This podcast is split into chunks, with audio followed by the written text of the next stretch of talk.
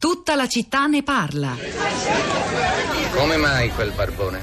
Ho studiato tutta la notte, professore. Presentarsi con la barba lunga per dimostrare ai professori che si è studiato molto si usava una volta, non oggi. Oggi non si usa più.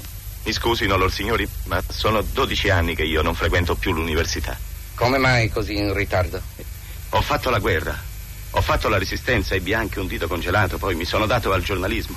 Mi sono appassionato ai problemi sociali, ai problemi dell'Italia meridionale. Ho anche seguito da vicino le lotte contadine. Le lotte contadine e la resistenza in questa sede non hanno valore. E allora che dovevo fare?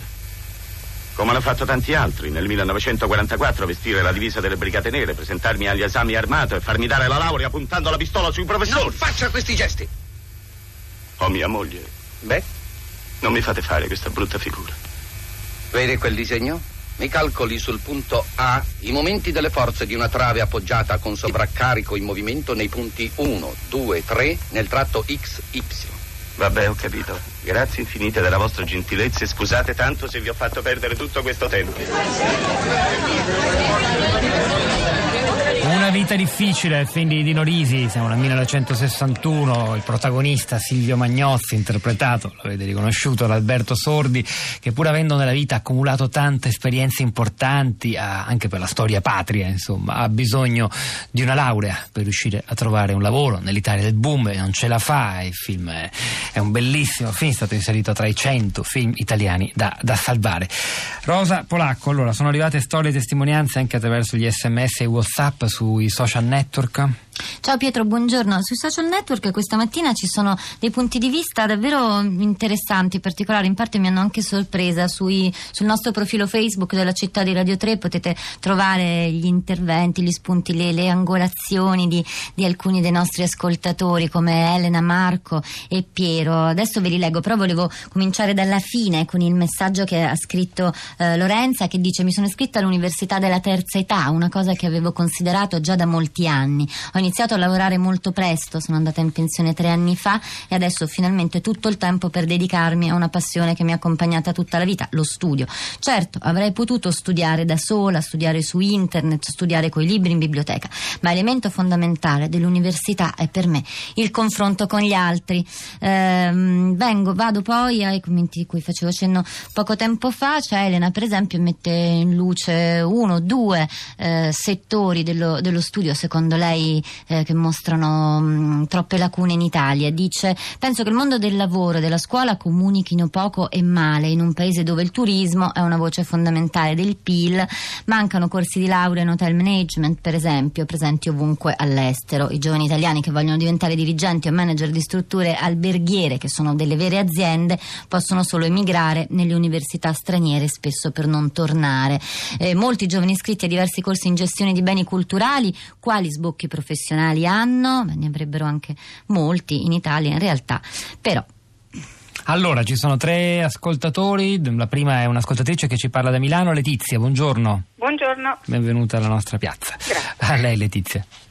dunque, io mi sono a 62 anni iscritta a una specialistica di, di fotografia, Non- nonostante fossi laureata in una disciplina scientifica precedentemente, per la quale ho lavorato poi tutta la vita. E ho trovato che è stata un'esperienza veramente bellissima, ritrovarmi sui banchi insieme ai ragazzi e non in un'università della terza età. E penso di aver dato molto a loro, loro stanno dando moltissimo a me sicuramente. Ha finito il suo percorso? Non ancora, no, sono in itinere, però è una cosa che mi ha veramente ridato la voglia di vivere.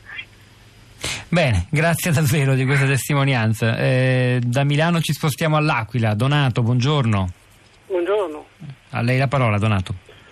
ma eh, io ho un'esperienza completamente diversa, io mi sono laureato in ingegneria elettronica nell'81, ehm, parte il militare, dopo dieci giorni nel militare già lavoravo nell'83 e ehm, nel 90 ero già ehm, quadro industriale eh, ho lavorato praticamente in tutto il mondo, dopodiché, eh, dato che in Italia industriali veri non, non ce ne sono quasi più, ci sono solo finanzieri, sono ritrovato, io lavoravo per la Siemens Telecomunicazioni, si può dire perché tanto adesso non esiste più, Ehm, mi sono ritrovato eh, licenziato insieme a 70 colleghi perché è stata chiusa la sede aquilana e eh, 70 colleghi di cui il 70% sono laureati, ci siamo ritrovati praticamente eh, a casa licenziati e questo eh, eh, a 63 anni per me, a 50 anni per altri colleghi e così via.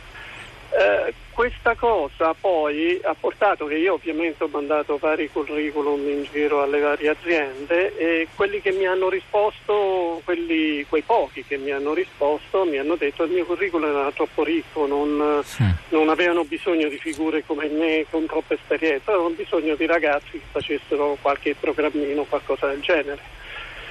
Questo perché in Italia credo che la tecnologia sia stata abbastanza abbandonata, ci sono Ah, la tecnologia ci ha abbandonato anche nella forma della sua t- linea telefonica.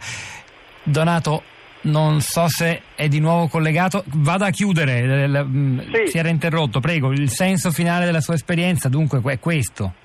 Sì, è, è, quello che l'università sinceramente al momento, almeno per uh, alcuni settori tecnici, serve ben poco. Serve molto di più sapere fare una cosa specifica e a basso costo. Grazie per la sua testimonianza. Andiamo a Roma. Richetta, buongiorno. Buongiorno. Io volevo mm, porre mm, il problema dell'allungamento dei percorsi formativi, perché mm, oggi abbiamo un percorso eh, del 3 più 2 eh, mentre prima di solito un percorso formativo durava circa 4 anni. Ma adesso, per esempio, per quanto riguarda l'insegnamento, sono stati aggiunti altri crediti, i famosi 24 CFU appunto per l'insegnamento, per cui oggi eh, un giovane, magari anche di 25 anni, si trova ancora in un percorso formativo e questo secondo me mh, ci porta a essere svantaggiati rispetto agli altri paesi dove comunque a quell'età si è già mm. entrati nel mondo del lavoro, perché secondo me c'è anche un problema proprio culturale, perché si ha paura eh, in Italia a far entrare i giovani nel mondo del lavoro. E poi c'è l'età media della laurea specialistica, non l'ho più tra le mani, ma mi pare che si aggirasse attorno ai 27 anni, quella è l'ultimo dato al malaurea, abbastanza inquietante.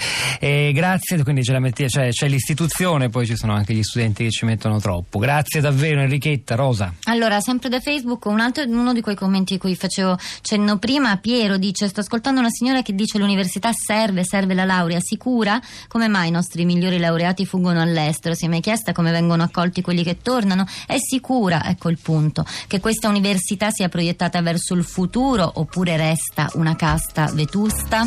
È il momento di Radio Tremondo con Roberto Zichitella. Hanno lavorato a questa puntata di tutta la città ne parla. Mauro Tonini alla parte tecnica, Piero Pugliese alla regia, Pietro del Soldà e Rosa Polacco a questi microfoni. A di là del vetro Sara Sanzi, Cristina Faloci e la nostra curatrice Cristiana Castellotti. A domani.